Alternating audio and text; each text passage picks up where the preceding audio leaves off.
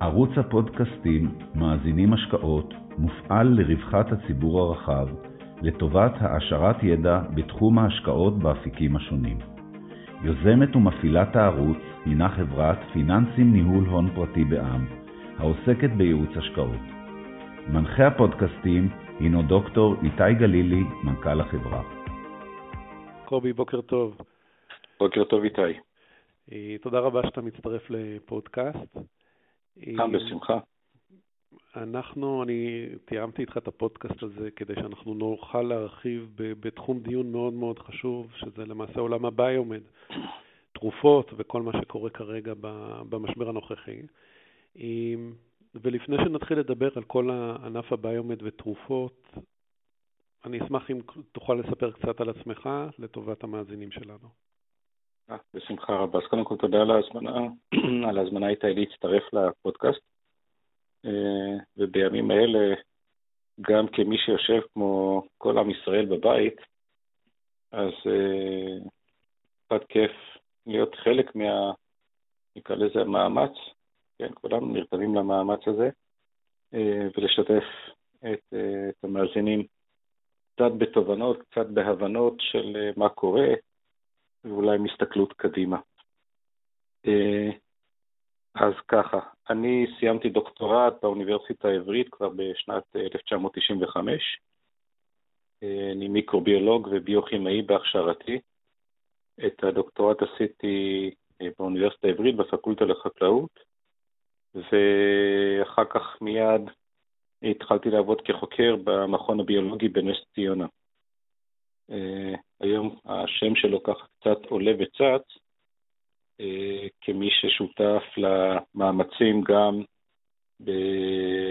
בביצוע בדיקות או פיתוח אה, בדיקות אבחון לווירוס קורונה, וגם כמי שאולי יצליח לפתח תרכיב חיסוני, אני מקווה מאוד, בין יתר המאמצים שקורים. אז הייתי שם חוקר במשך שנתיים, והבנתי לפחות לגבי עצמי שאת היכולות ואת הידע שלי אני רוצה להפנות לכיוון תעשייתי, ועברתי ב-97 לתעשיית הביוטכנולוגיה, בהתחלה בחברת סטארט-אפ קטנה, שפעלה במתכונת שאז הייתה מאוד חדשנית מבחינת האופן פעולה של חברות סטארט-אפ בכלל ובתחום ביוטכנולוגיה בפרט, היא פעלה במה שנקרא virtual operation, בפעילות וירטואלית, במובן הזה שמטה החברה, ואני הייתי חלק ממנו,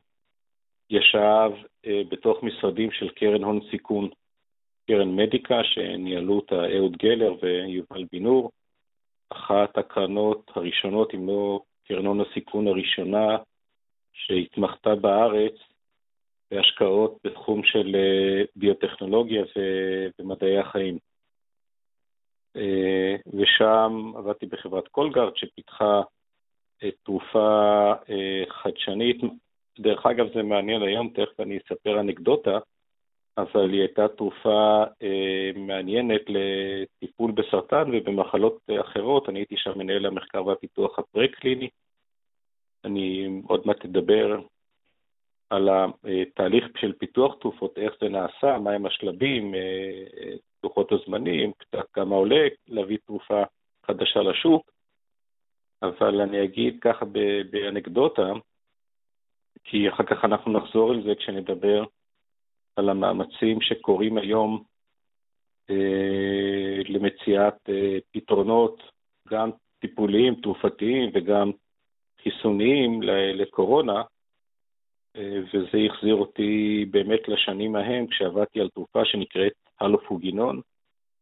אה, הלופוגינון פותחה במקור אה, כתרופה נגד מלאריה. ובתור שכזו, אה, הסתבר די מהר שהיא תרופה עם הרבה מאוד תופעות לוואי, ואחר כך חברת אמריקן ציאנמייד זנחה את המולקולה הזאת אה, כתרופה לבני אדם, וזה התפתח כתרופה לבעלי חיים, כתרופה וטרינרית. מפה לשם, לא, זה סיפור מעניין לכשעצמו, אבל אנחנו ב, ב, איפשהו בשנת 96-7, בגלל ממצא של איזה חוקר במכון וולקני, שהבין שיש כאן פוטנציאל לקחת את התרופה לכיוונים של טיפול בסרטן ומחלות הומניות אחרות, התחלנו לעבוד על התרופה הזאת, ואני הצטרפתי לחברה, אני חושב שהייתי מספר 2 או 3 בחברה בסדר האנשים שהצטרפו אליה.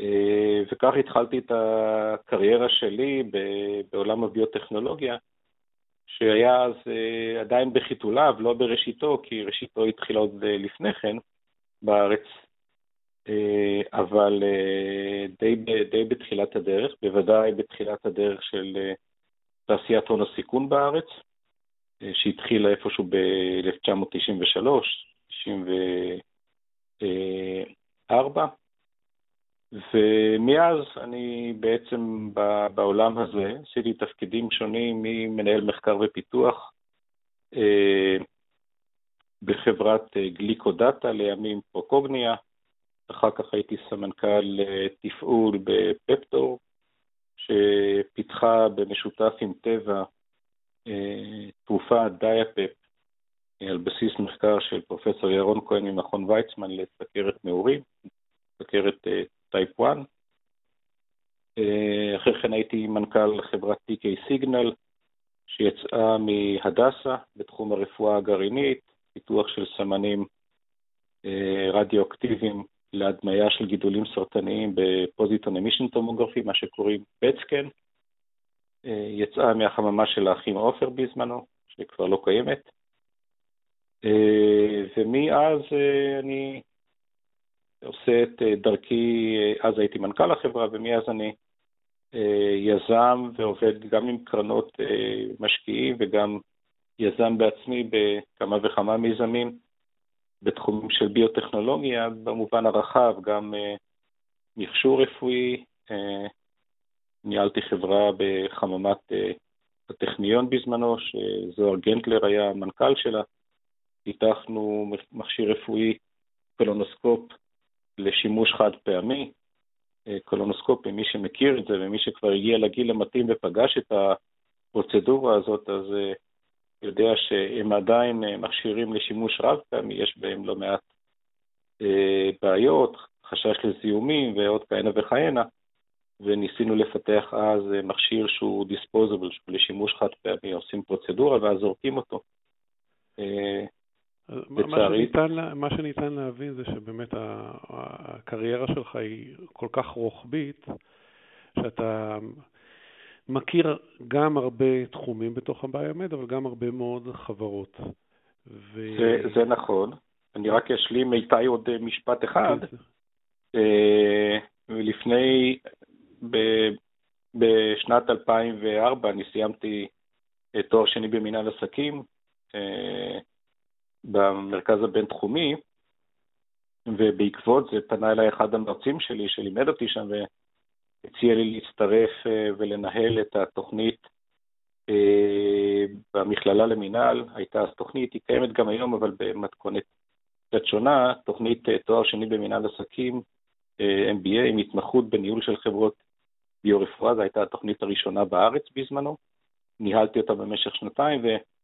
מאז אני אה, חולק את זמני בין אה, אה, הוראה אקדמית ופעילות אקדמית. היום אני כבר חמש-שש שנים חבר סגל במחלקה לכלכלה ומינהל עסקים באוניברסיטת אריאל, ואני מלמד גם באוניברסיטה העברית בתוכנית ביו-MBA וגם באוניברסיטה בחיפה בתוכניות בינלאומיות, אבל אני חבר סגל במחלקה לכלכלה ומינהל עסקים של אוניברסיטת אריאל. ועדיין ממשיך אה, לעבוד עם משקיעים ועם יזמים ויזם בעצמי, ובעצם הימים האלו, בתוך הקורונה, אה, יש שלושה פרויקטים ש, שאני מוביל, ואפילו אנחנו אולי נצליח גם לגייס תוך כדי הסערה, גם לגייס להם כסף. אז אנחנו, מי, מי שמאזין ל, לרקע העשיר שלך מבין גם את ה... למעשה גם את ההתפתחות אה, של התעשייה הזאת בישראל. שבין הדבר... לפי התיאורים שאתה אומר, זה ברור שאתה מתחיל במקום א' ומסיים במקום אה, לגמרי לגמרי שונה, כמו שתרופה מתחילה לפעמים, ב... כמו שאנחנו mm. שומעים ברדיו עכשיו, מתחילים במלאריה כן. ומסיימים בקורונה. כן.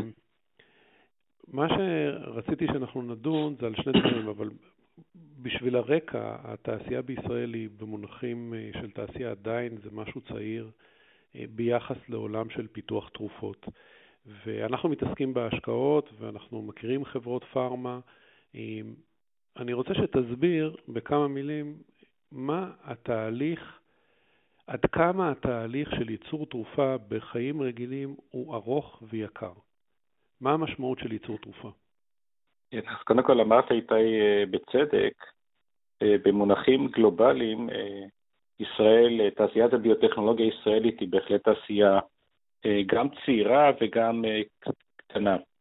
ובעניין הזה צריך רגע לעשות איזושהי הבחנה, כי כולנו מכירים את טבע, ובמשך שנים, ואני כרגע מתעלם מהתקופה או השנים האחרונות של טבע שהן אה, שעוברת תהליכים לא פשוטים, אבל, אה, אה, ואני רוצה רגע להזניח אותם, לא כי הם לא חשובים ולא כי הם לא משמעותיים, בטח בשוק ההון, אבל בהתפתחות של החברה, אחד, אני מאמין שהיא תצא מהם, אבל טבע היא חברה גנרית.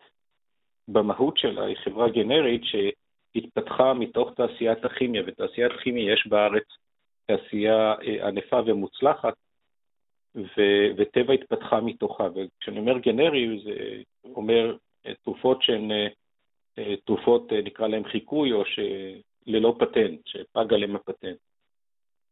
וזאת תעשייה שמתנהלת ומתנהגת בהמון מובנים אחרת, גם במובנים של עלויות פיתוח, משכי זמן וכולי. המקבילה שלה בארץ, וזה שוב לא מפתיע, זה נגיד מכתשים אגן או אדמה לימים, אה, שעשתה את אותו דבר ונשענה על אותה תעשיית כימיה אה, טובה שיש בארץ ולקחה את זה לכיוון הגנריקה החקלאית. אה, תעשיית התרופות בארץ היא בהחלט, בהחלט בראשיתה ואין הרבה מאוד דוגמאות, ואני תכף אסביר גם למה, של תרופות שפותחו מאלף ועד תף בארץ, הראשונה שעשתה את זה ממש כמובן הייתה טבע, עם...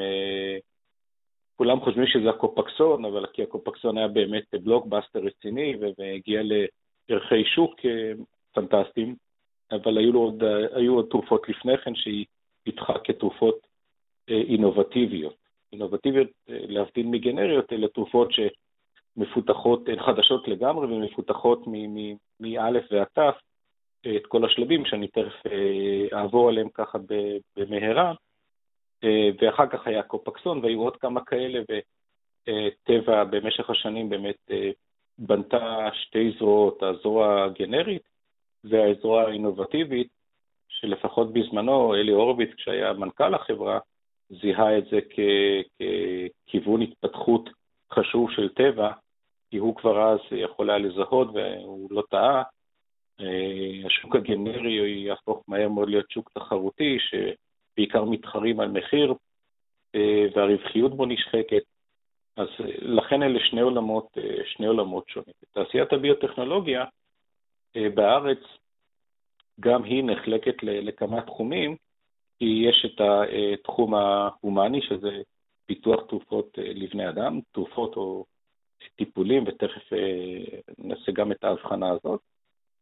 אה, יש את הכיוונים החקלאיים, והיום יש גם את הנושא של הפודטק, שבהחלט הוא חלק מה, אה, מהספקטרום הזה של ביוטכנולוגיה, כי גם בתוכו יש הרבה מאוד פרויקטים שהם ביוטכנולוגיים בהגדרה שלהם. בכלל, תעשיית המזון, אם רוצים ללכת להיסטוריה, הביוטכנולוגיה האנושית התחילה בתעשיית המזון דווקא, כן? ניצול של שמרים אה, לטובת אפיית לחם, אה, ניצול של חיידקים בלי שידעו שזה חיידקים לתעשייה של גבינות ויוגורטים, תעשיית יין ובירה, כל זה זה ביוטכנולוגיה בהגדרה פר אקסלנס, רק שזה נעשה כמובן באמצעים פרימיטיביים וקיים איתנו באנושות כבר הרבה מאוד שנים. אה, ותחום נוסף זה תחום הסביבה, כל מה שקשור באנרגיה חלופית, גם ביוטכנולוגיה נכנסת לשם, כל נושא של משבר המים וטיפול במים, שוב, ביוטכנולוגיה אה, פועלת חזק מאוד גם בתחומים האלה. הייתי שותף בזמנו להקמה של חברת ג'נפורה, שפעלה יחד עם מקורות לפיתוח אה, שיטות אבחון מתקדמות לזיהוי של זיהומים במים, שדרך אגב, שוב במאמר מוסגר, היום השיטת בדיקה לווירוס הקורונה, אותה שיטת בדיקה שתוך כמה שעות אפשר לקבל תשובות אם החולה נושא או לא נושא את הווירוס, נגוע או לא נגוע בווירוס, זה נקרא real time PCR או qPCR, אה, שיטה שהיא קיימת כבר הרבה מאוד שנים. אנחנו בעזרת השיטה הזאת ובעזרת היכולות האלה, כבר לפני 15 שנה אה, פיתחנו שיטה לאבחון של אה, מזהמים ביולוגיים במים, פיתחנו את זה יחד עם מקורות בחברת ג'נפורה, בדיוק על אותו עיקרון של, של שיטה, אז כך שהדברים האלה, כפי שניתן לראות, הם דרוגים אחד בתוך השני וקשה לעשות לפעמים את ההבחנות בין התחומים. אז התעשייה בארץ היא תעשייה באמת בחיתוליה, יש מעט מאוד חברות שמפתחות באמת תרופות, וזה מהטעם הפשוט שאנחנו שוק קטן. יש כאן מדע מצוין, אין פה בכלל ספק, יש כאן מוסדות מחקר, אוניברסיטאות אה, מהמובילות בעולם, כולל האוניברסיטה העברית, מכון ויצמן אה, ואוניברסיטאות אחרות, אה, שיודעות להוציא מחקר ברמה גבוהה יחד עם זה, כדי לפתח תרופה זה לא מספיק. זה מתחיל באמת אה, במחקר אה, מצוין, אבל זה עובר אחר כך, ומהר מאוד זה דורש אה, חבירה של המוסדות מחקר והמוסדות האקדמיים דרך יחידות המסחור שלהם או חברות המסחור שלהם, והיום לכל מוסד אקדמי יש חברת מסחור, באוניברסיטה העברית זה חברת יישום, ש... עד לא מזמן הייתה מחברות היה יישום הטכנולוגיה המובילות בעולם, בארץ בוודאי, גם מבחינת היקף הפעילות שלה וגם מבחינת הכספים שהיא הרוויחה, בין היתר בזכות המצאות בתחום החקלאות, אבל לא רק, אחת התרופות המובילות שהיא פיתחה, אבל גם כן לא לבד, כי דרך אגב קופקסון בא ממכון ויצמן, קופקסון שטבע פיתחה בא ממכון ויצמן, זה פרופסור אה, מיכאל סלע ופרופסור רות ארנון, ופרופסור חזי ברנולדס פיתח את הדוקסורובוצין, אה, או הדוקסיל, אה, שעד היום התרופה הזאת קיימת, והאוניברסיטה העברית עשתה הרבה מאוד כסף, מיליארדים מהתרופה הזאת, זו תרופה לטיפול בגידולים במוח, זה איזושהי פורמולציה של חומר קיים אה, לתוך אה, מעטפות חלבוניות כאלה, ליפוזומים, שמחדירים את זה אה, לאזורים הנכונים במוח, כי לתרופות קשה להגיע לתוך המוח ולטפל בגידולים סרטניים. שוב, אני אגיד במאמר מוסגר, יש לי את הכבוד לעבוד עם פרופסור חזי ברנהולץ כבר כמה שנים, כי הוא המנהל האקדמי של התוכנית ביומד MBA באוניברסיטה העברית בבית הספר למינהל עסקים, שאני חלק מהסגל שם ומלמד כמה קורסים, בין היתר קורס אחד או שניים גם עם פרופסור חזי ברנהולץ ביחד. אז, אז התהליך מתחיל באמת במחקר אקדמי, ואחר כך מהר מאוד צריך לגייס כסף, צריך להקים חברה, או לעשות licensing של הטכנולוגיה הזאת לאיזושהי חברה קיימת, ומכאן מתחיל מסע ארוך אה, שלוקח אה, לפעמים אה, בין 10 ולפעמים 15 שנים, לעבור את כל השלבים, בהתחלה להוכיח שהתרופה יעילה באיזשהו אופן, אז לפני שרצים לבדוק את זה בבני אדם, כי זה מסוכן מדי, בודקים את זה בהתחלה במבחנות או בצלחות פטרי במעבדה, ואחר כך על חיות מודל מתאימות, עכברים, חולדות, לפעמים חזירים או בעלי חיים גדולים יותר. זה לבד תהליך שיכול לקחת אה, קרוב לחמש שנים אה, ולפעמים גם קצת יותר, ולעלות כמה מיליוני דולרים אה, בודדים, שזה עוד יחסית העלות הקטנה, אבל בהנחה שמולקולה מראה באמת בשלב, ה, זה נקרא שלב הדיסקאברי או שלב הגילוי או השלב הפרה-קליני, עם מולקולה פוטנציאלית מראה אה, יכולות טובות, זאת אומרת שהיא יודעת למנוע מחלה או לטפל במחלה בבעלי חיים, בחיות מודל במעבדה, זה צריך ללכת ולהיבדק בבני אדם, וזה נקרא השלב הקליני, או הפאזה הקלינית. השלב הזה, השלב הזה, לפני שעוברים עליו, אנחנו מדברים על שלב אה, עוד הפחות יקר, אבל הוא, הוא לוקח כמה שנים. הוא פחות יקר והוא לוקח כמה שנים, זה שלב שיכול לקחת, אה, אה, שוב, זה תלוי, זה יכול לקחת בין שלוש לחמש שנים לפעמים. הוא בהחלט פחות יקר, הוא עולה כמה מיליוני דולרים בודדים, אבל השלב הקליני, דרך אגב, זה גם השלב שבו אה, רוב החומרים נפסלים, כי אז אתה מגלה מהר מאוד שזה, שהחומר הוא טוקסי, אה, או שהפעילות שלו לא מספיק טובה אה, ואתה פוסל אותו, אבל אז מתחילים באמת עם, עם כמות אדירה של מולקולות פוטנציאליות, לא עם מולקולה אחת, כי אם אתה מתחיל עם מולקולה אחת, הסיכוי להגיע בסוף לתרופה בשוק שואף לאפס. אז מתחילים עם הרבה מאוד מולקולות פוטנציאליות, ו- ואתה מגיע אחרי נגיד חמש שנים לצורך השיחה, אה, לזמן או נקודת הזמן, פעם הראשונה שבה אה, אפשר להתחיל לבדוק את זה ולבחון את זה אה, בבני אדם. זה הפאזה הקלינית. וכאן כבר באמת מתחיל להיות שלב קריטי, כי הוא, הוא אחד כרוך במגבלות רגולטוריות לא פשוטות, של ה-FDA האמריקאי בעיקרון, אה, ובעקבותיו גם משרד הבריאות הישראלי, או שזה ה-EMA האירופאי, המקבילה של ה-FDA באירופה. אה, ואז צריך לבחון, ראשית, לפני שבודקים אם התרופה יעילה או לא יעילה, בודקים אם היא בטוחה. זה מה שנקרא פאזה ראשונה, פאזה קלינית ראשונה. אה, בודקים לראות שהתרופה לא עושה נזק.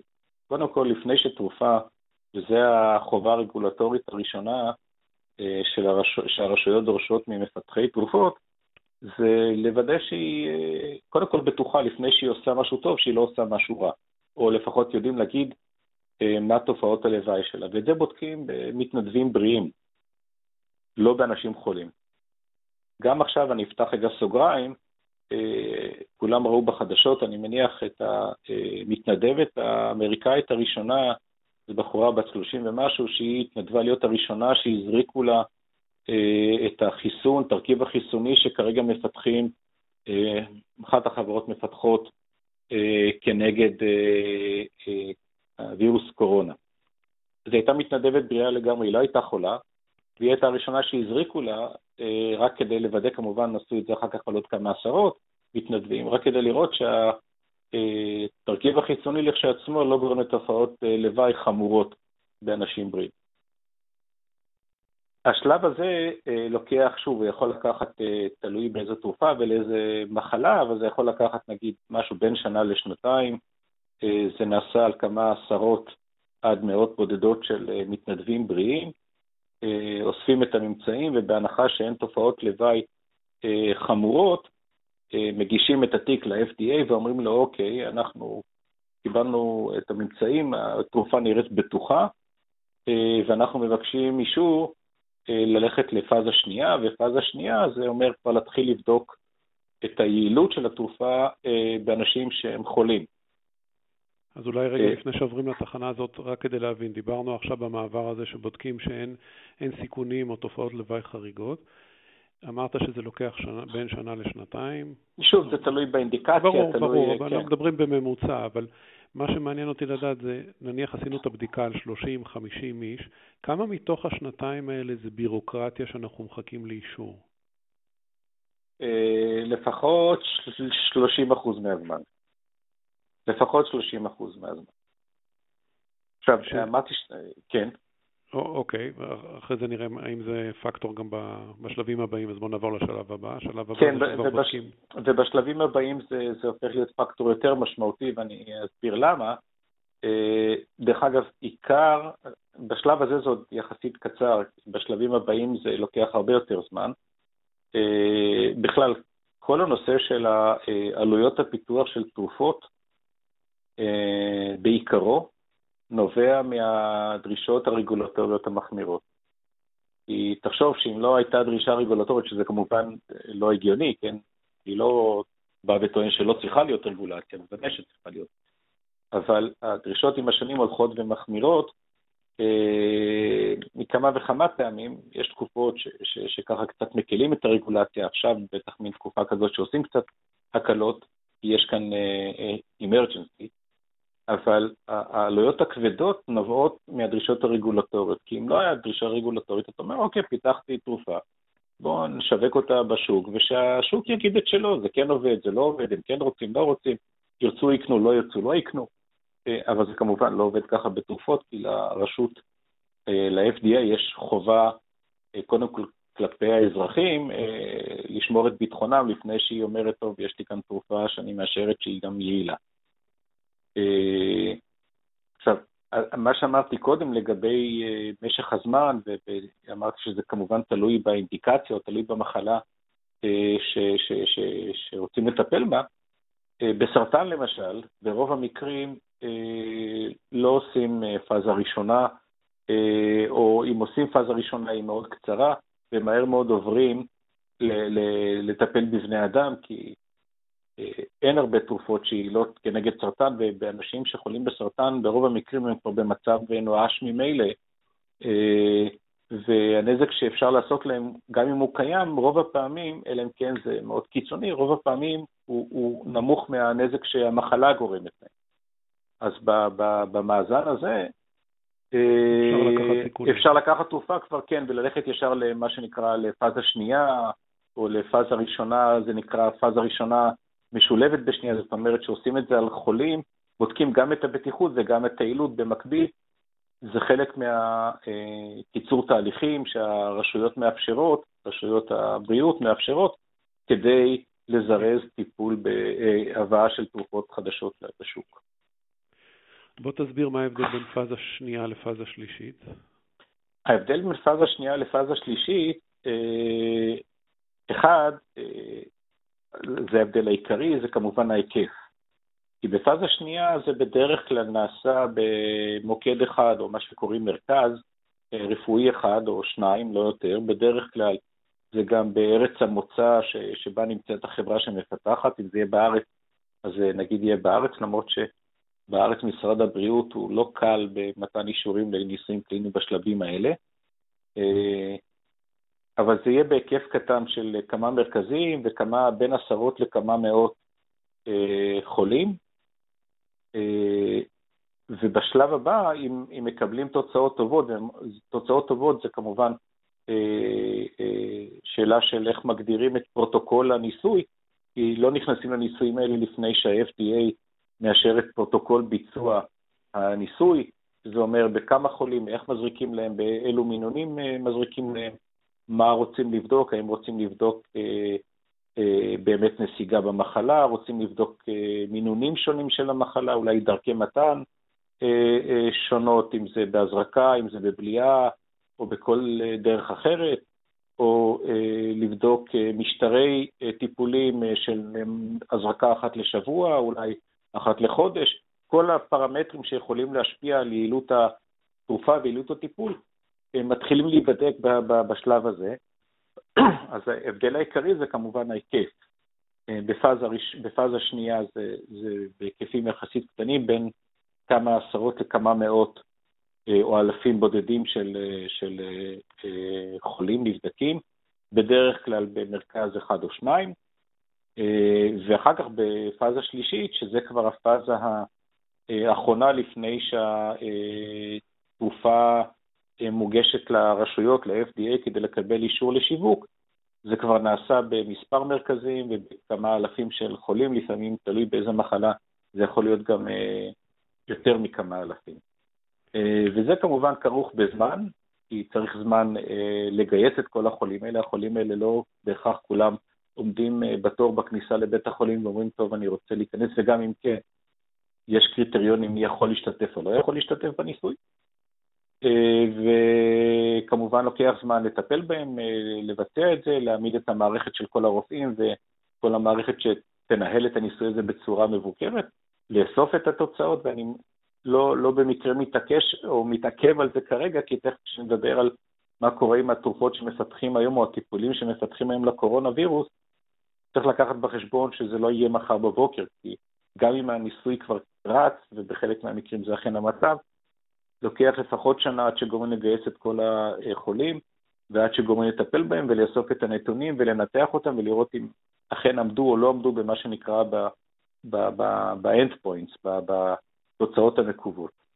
אז אולי רגע, אני, חשוב לי להסביר שכל תחנה שתיארת זה, זה מסע מאוד ארוך, mm-hmm. מאוד יקר, אכן. ש, שכל מודל עסקי, שאנחנו מדברים על תמחור מניות או תמחור שווי של מודל כלכלי, אז כל תחנה כזאת היא, היא, היא כרוכה אה, מעבר משלב ראשון לשלב שני וכמובן לשלב שלישי, זה עליית שווי מאוד מאוד אה, גדול בשווי של החברות שמפתחות תרופות, וזה נגזר מזה, זה מה ההסתברות להצלחה. ככל שההסתברות של ההצלחה של התרופה היא הולכת וגדלה, ומתקבלות האישורים, אז לפי זה נקבע גם השווי של, ה, של החברות שנסחרות. מה שרציתי לשאול אותך, לקחת הקבלה ממקום אחר. אנחנו רואים אה, שינוי דרסטי בשיטות ההוראה, כמובן באקדמיה, אתה מכיר את זה יותר טוב ממני, וגם אה, בבתי ספר, שכל המערכות מתגייסות. מה שאני רוצה... אני מדבר עכשיו אה, בתוך המשבר של הקורונה. בתוך המשבר הזה.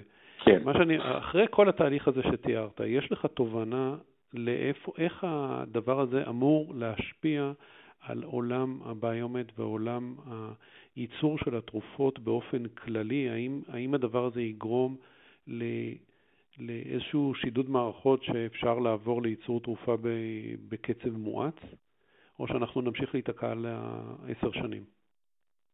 אתה יודע, אה, שתי התייחסויות. אחת, אני רוצה עוד להגיד משהו, איתי, למה שאמרת קודם לגבי אה, ירידת הסיכון ככל שאנחנו מתקדמים בתהליך פיתוח התרופות, אז קודם כל זה כמובן נכון, כי ככל שאנחנו מתקרבים יותר לנקודת הסיום, שזה זו פאזה שלישית והגשה של התיק לאישור של ה-FDA, אז כן, אז, אז ההסתברות להצלחה אה, תיאורטית הולכת וגדלה.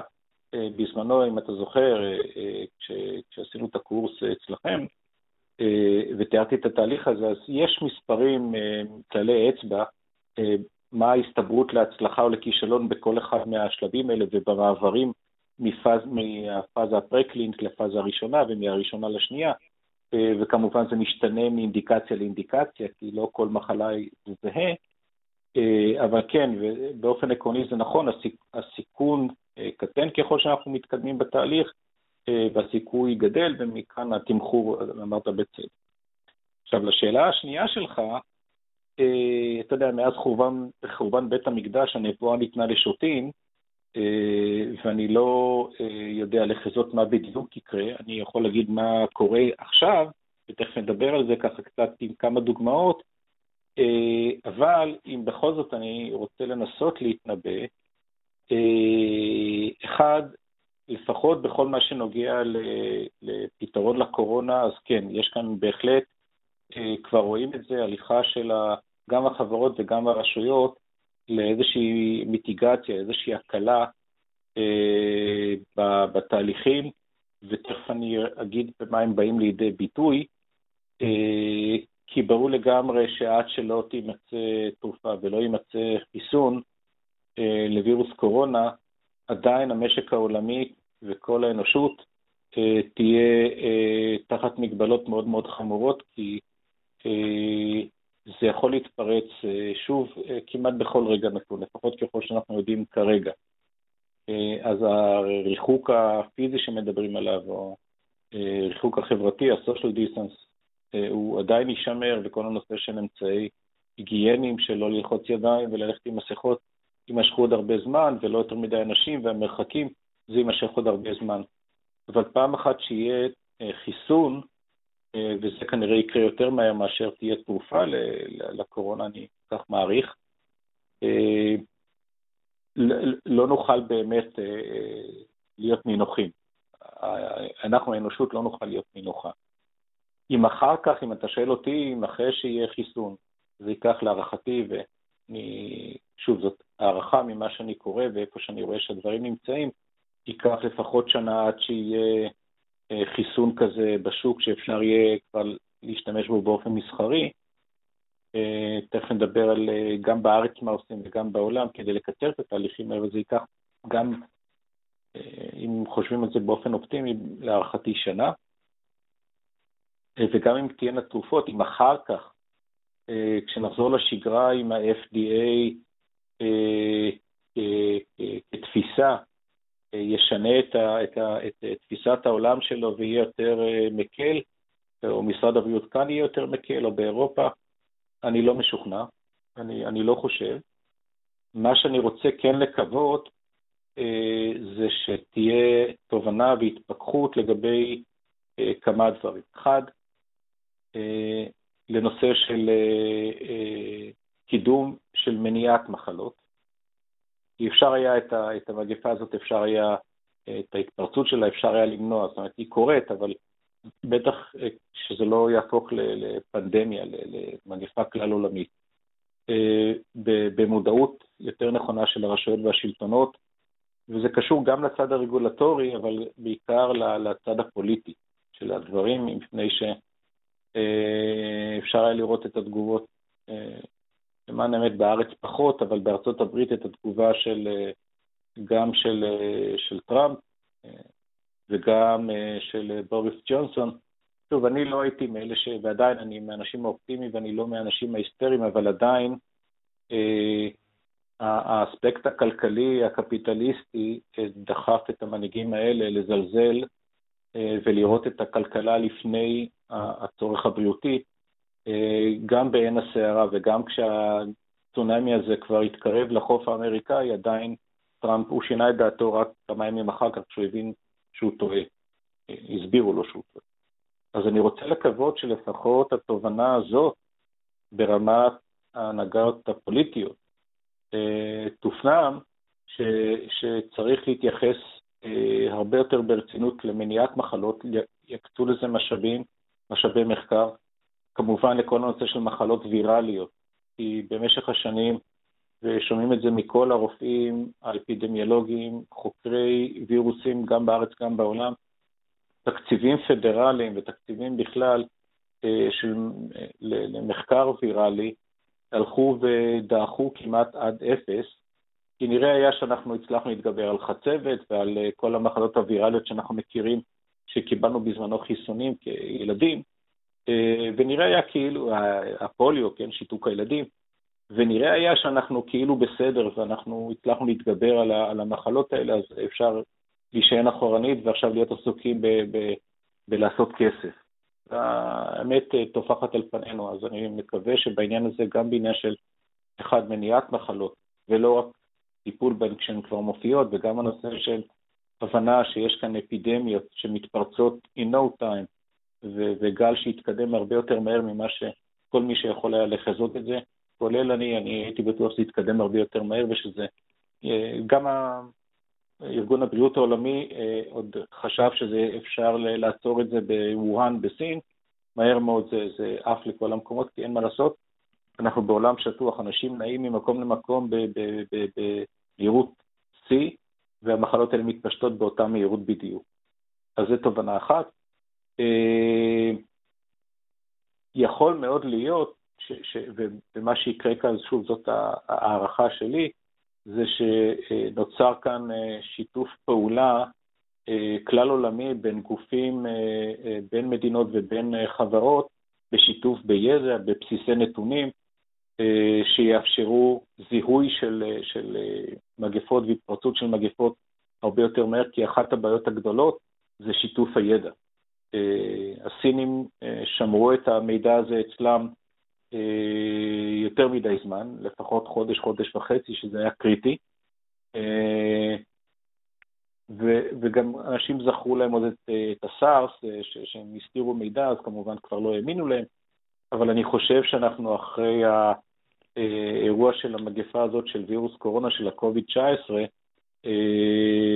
נהיה במצב של מערכות מסודדות הרבה יותר, ושיתוף מידע ושיתוף בסיסי נתונים, שיהיה אה, הרבה יותר קל לזהות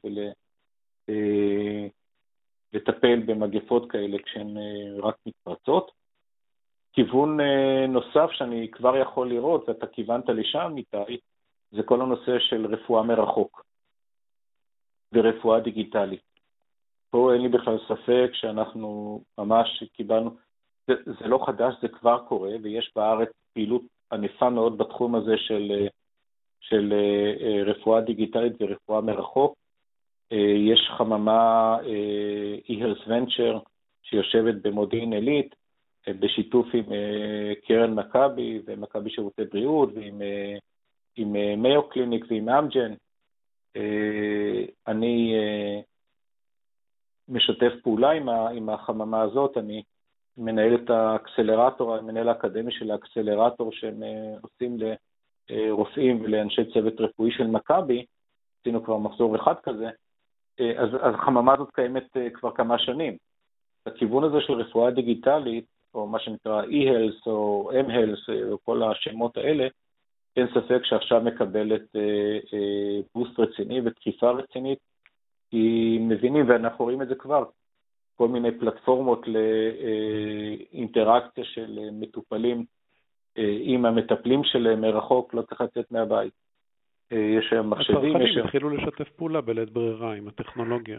אחד הצרכנים התחילו לשתף פעולה בלית ברירה, שנית, גם מערכות הבריאות אה, עכשיו נאלצות בקצב מואץ להטמיע את המערכות האלה ולאפיין אותן הרבה יותר טוב. זה גם אתה יודע, אני אקח את. בהשאלה מתחומים אחרים, אז אה, ישראל היא אה, אה, אינקובטור מצוין לפיתוח אמצעי לחימה. למה? כי יש לנו לצערנו מלחמות בתדירות כל כך גבוהה, שאנחנו יכולים לבחון כאן מערכות, בין אם זה מטוסים, טנקים, תחמושת, כלי נשק אחרים. זה מה שקורה עכשיו, אנחנו במערכה, אנחנו במלחמה, וזה גורם לזה שאנחנו, אחד, יש לנו את האפשרות לבחון את הכלים האלה של רפואה מרחוק, שזה הולך לקבל עכשיו בוסט רציני. גם כל המגמה של אה, הוצאה של הרפואה לקהילה, ומהקהילה, בארץ זה יחסית מפותח, כי הרבה מאוד נעשה בקופות החולים בקהילה, ולא רק בבתי החולים. זה קצת שונה ממה שקורה בארצות הברית או אפילו באירופה.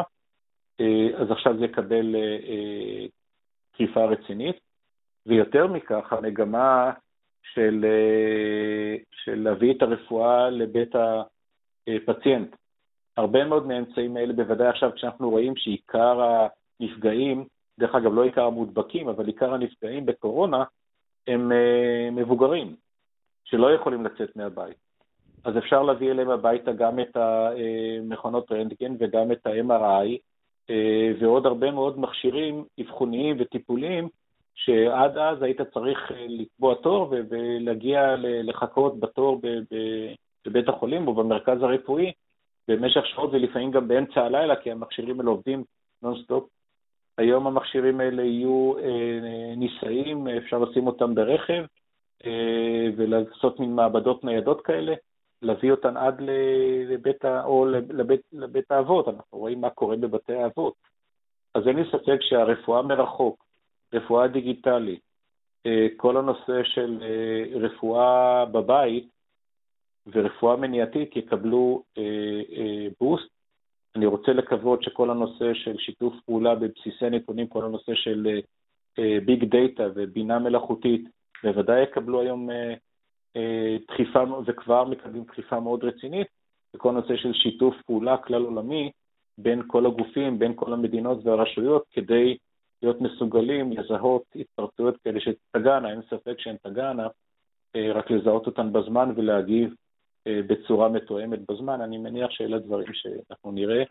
הקלות משמעותיות באופן שבו ה-FDA מתנהל, אה, אני אולי בהתחלה, אבל קשה לדעת, אני מתקשה להאמין שזה יקרה. נשאר לנו מספר דקות, ומה שרציתי לשאול אותך זה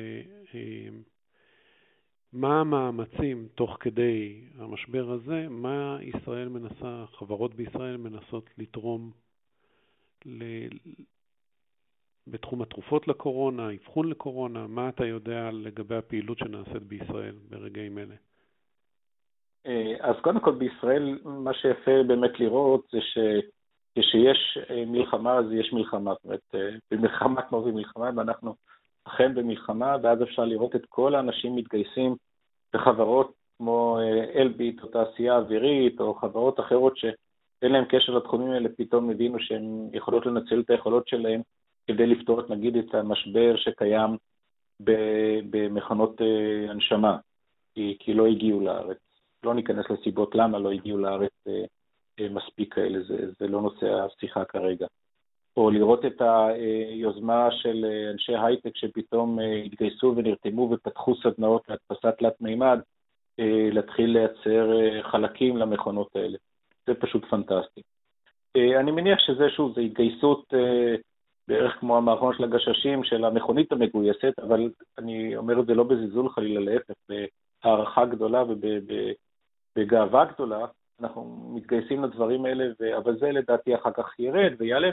אולי פה ושם נראה חברות שאמרו, טוב, הנה, יש כאן אה, אה, הזדמנות אה, עסקית שאנחנו לא חשבנו עליה, נקרתה בדרכנו, שווה לנסות לממש אותה. גם זה יכול לקרות.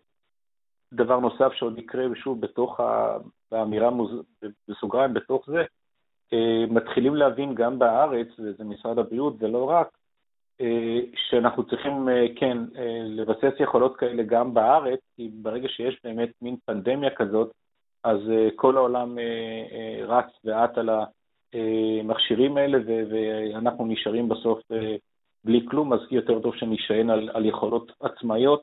אז אני מניח שמשהו מזה יישאר גם. אה, מאמצים אחרים שנעשים כאן, שאני לפחות מכיר אותם, אה, זה בפיתוח של תרכיבים חיסוניים. יש אה, כמה קבוצות, לפחות שתיים שאני מודע להן, אחת של המכון הביולוגי, ככל שאני יודע, אני לא יודע איפה הם נמצאים בדיוק מבחינת הפיתוח, אבל יש קבוצת מחקר במיגל, שזה מכון מחקר בקריית שמונה,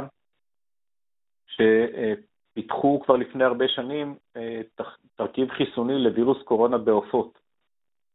אה, ומה שהם מנסים לעשות כרגע זה יחסית במהלך אה, קל יחסית, זה להסב את התרכיב הזה, יש להם שם כבר את, ה, את כל ה construct המדעי והכימי והיכולת הייצור, להסב אותו לווירוס הקורונה ההומני, זה שעכשיו כולנו אה, מסתגרים בגללו בבית, הם, אה, אני יודע שמה שהם עושים זה לקחת את הרצף הספציפי שמייחד את הווירוס ההומני שעכשיו, ה-COVID-19, זה נקרא SARS-CoV-2, אה, זה הווירוס, כן, המחלה נקראת COVID-19, אה, לקחת את הרצף הזה, לשבת אותו בהדסה גנטית לתוך הקסטה, לתוך המבנה שמכיל את הווירוס, את, החיסון לווירוס של העופות, ולהתחיל לייצר בעצם את התרכיב החיסוני.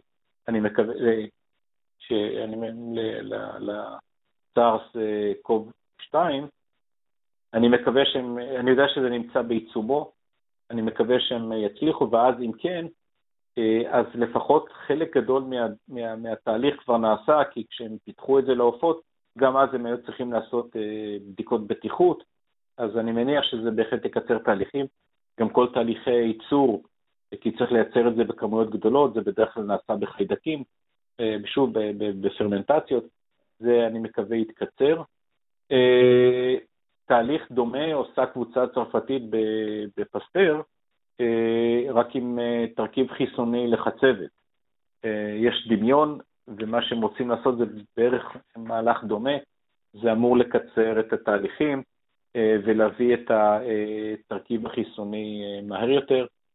אני יודע שיש לפחות חברה אחת שכרגע מנסה לפתח גם איזושהי תרופה אה, לטיפול בארץ, כן? כנגד הווירוס הקורונה. עוד חברה נוספת, הזכרתי את פרופסור חזי ברנולד, אז מהאוניברסיטה העברית, אז אה, הוא אה, יחד עם, אה, עם צוותים שלו בהדסה אה, מנסים להשתמש באותה פורמולציה, באותה פלטפורמה של, אה, של אה, שימוש בליפוזומים, אה, לייצר תרופה שהיא בעצם קומבינציה של כמה וכמה תרופות. אה, שוב, וזו תרופה, זה לא תרכיב חיסוני, אני לא יודע להגיד אילו תרופות בדיוק, אני יכול לנחש, אבל אני לא יודע. פורסם שטבע, שמייצרת את ההידרוקסיכלורוקווין, שזו התרופה אה, כנגד מלאריה, שיש סימנים, אובמה, אני אומר, טראמפ אה, אה, קפץ מהר כהרגלו וצייץ שהנה יש כאן כבר תרופה, לא עוד אין תרופה, אה, בהחלט יש סימנים שבחלק מהמטופלים, שימוש בהידרוקסיכלורוקווין או בכלורוקווין, שזו תרופה נגד מלאריה, בשילוב עם איזושהי אנטיביוטיקה, אה, מקל את התסמינים ואת התופעות של הדלקת ריאות החריפה שמתפתחת בעקבות הווירוס, זה כן, אבל זה אנקדוטלי. אז אה, טבע מייצרת את ההידרוקסיכלורוקין, ואני יודע שהיא תרמה כמויות גדולות גם בארצות הברית, אני מניח שגם אה, בארץ. אז זה, זה למיטב ידיעתי, אבל בעולם נעשים מאמצים על ידי חברות התרופות הגדולות, מגיליאד, סנופי, ג'ונסון אנד ג'ונסון, אבווי, שזה הזרוע של פיתוח תרופות אה, של אה, אבוט, אה, תקדה היפנית, אילי לילי, גלקסוס מיט קליין, כל החברות האלה נמצאות עכשיו בשלבים כאלה ואחרים במאמץ אדיר גם לפתח חיסונים, חלקם מפתחות טיפולים, חלקם כבר בשלבים מתקדמים, כמו גיליאד, אה, נמצאת כבר בפאזה שלישית, ואבזי שנמצאת גם היא בפאזה שלישית, אה, אבל מה שהם עושים, וזה יפה, זה לקחת אה, תרופות קיימות, גיליאד לוקחת רמדסביר, שזו תרופה שפיתחו, אנטי-ויראלית, שפיתחו, הם מפתחים כנגד אבולה, ותזכור, אנחנו נמצאים היום כבר כמה שנים, לדעתי מעל עשר שנים, אולי חמש עשרה שנה מאז התפרצות האבולה, רק עכשיו אנחנו מתחילים אה, לראות תרופות שמגיעות לפאזה שלישית, אז הנה זה לוחות הזמנים שדיברתי עליהם. אה, אז הם לוקחים אה, את התרופה הזאת ומנסים לבדוק אותה על חולי קורונה. הם עושים את זה בכמה מרכזים בארצות הברית, התחילו עם כמה עשרות חולים, ועכשיו הולכים להרחיב את זה לאלף ומשהו חולים, מקבלים אינדיקציות חיוביות, שזה אכן כנראה עוזר ומקל ומשחרר את האנשים, מוציא אותם ממצב קריטי אה, מהר מהצפוי. אה, גם אבווי לקחה תרופה אחרת, לוקחים, גם היא נמצאת בפאזה שלישית. אה, יש תרופות כנגד HIV, כנגד וירוס של האיידס, וגם הם מתקדמים וזה מראה סימנים לא רעים. עדיין כל, ה, כל מה שמוצאים היום וכל מה שרואים היום וכל מה שה... חברות משחררות, זה באמת אה, ניסויים בקנה מידה קטן מאוד, זה אפילו לא ניסוי, זה נקרא compassionate treatment, אה, אה, טיפולי חמלה שנותנים לאנשים שהם במצב קריטי ואומרים, טוב, אין מה להפסיד, בוא ניתן להם את זה ונראה אם זה יעזור. זה, זה, זה לדעתי מה שעשו גם בפוריה, בבית החולים פוריה, עם החולה האנוש הראשון, אותו נהג אוטובוס תיירים, ש, ש, בן 38, ש... חלה והיה במצב אנוש, נתנו לו פשוט תחת uh, compassionate treatment, טיפול חמלה. זה לא נעשה ב, בצורה הסטנדרטית של, של ניסוי קליני שמוגש לרשויות ומקבל אישורים. נותנים את זה כי פשוט uh, זה... אין. אין ברירה. אין ברירה ואין מה להפסיד, כן. אבל. אין דרך להימנע, גם כשנותנים עכשיו טיפולי חמלה, ואותן חברות עושות את זה אה, אה, בשיתופי פעולה של מרכזי מרכזים רפואיים גדולים בארצות הברית וביפן ובסין, לא תהיה להם ברירה אלא אחרי שהן מקבלות את האינדיקציה האנקדוטלית הזאת, ללכת לניסויים קליניים מסודרים בהיקפים גדולים יותר, וזה ייקח קצת זמן עד שהם יסיימו אותם ויסכמו את התוצאות. זה אולי יהיה יותר קצר, כי הן כבר נמצאות בתהליך, אז ייקח שנה-שנתיים, אבל אה, זה בערך פרק הזמן עד שנתחיל לראות או תרכיבים חיסוניים או תרופות ראשונות שעוזרות בטיפול. טוב, לפחות אנחנו רואים שהניסויים, הציבור הרחב ער לחשיבות של התחום הזה, ולמעשה כולם יושבים עוקבים אחרי למעשה ניסויים בשידור חי. ממש ככה.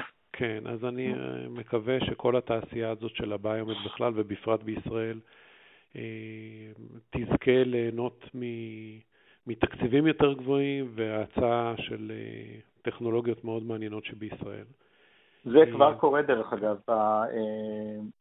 רשות החדשנות, הודיעה כבר שהיא מעמידה תקציב, אני לא זוכר מה המספר, אבל כבר לפני חודש בערך, או קצת פחות, הם הודיעו שיש תקציב מיועד, מיוחד, לחברות של, לדעתי זה משהו כמו 50 מיליון שקל, אם אני זוכר נכון, אבל יכול להיות שאני טועה, אבל זה הסדר גודל, אה, לחברות אה, או ליוזמות לפיתוח אה, בתחום הקורונה, בין אם זה תרכיבים חיסוניים, טיפולים או אבחונים מהירים לקורונה.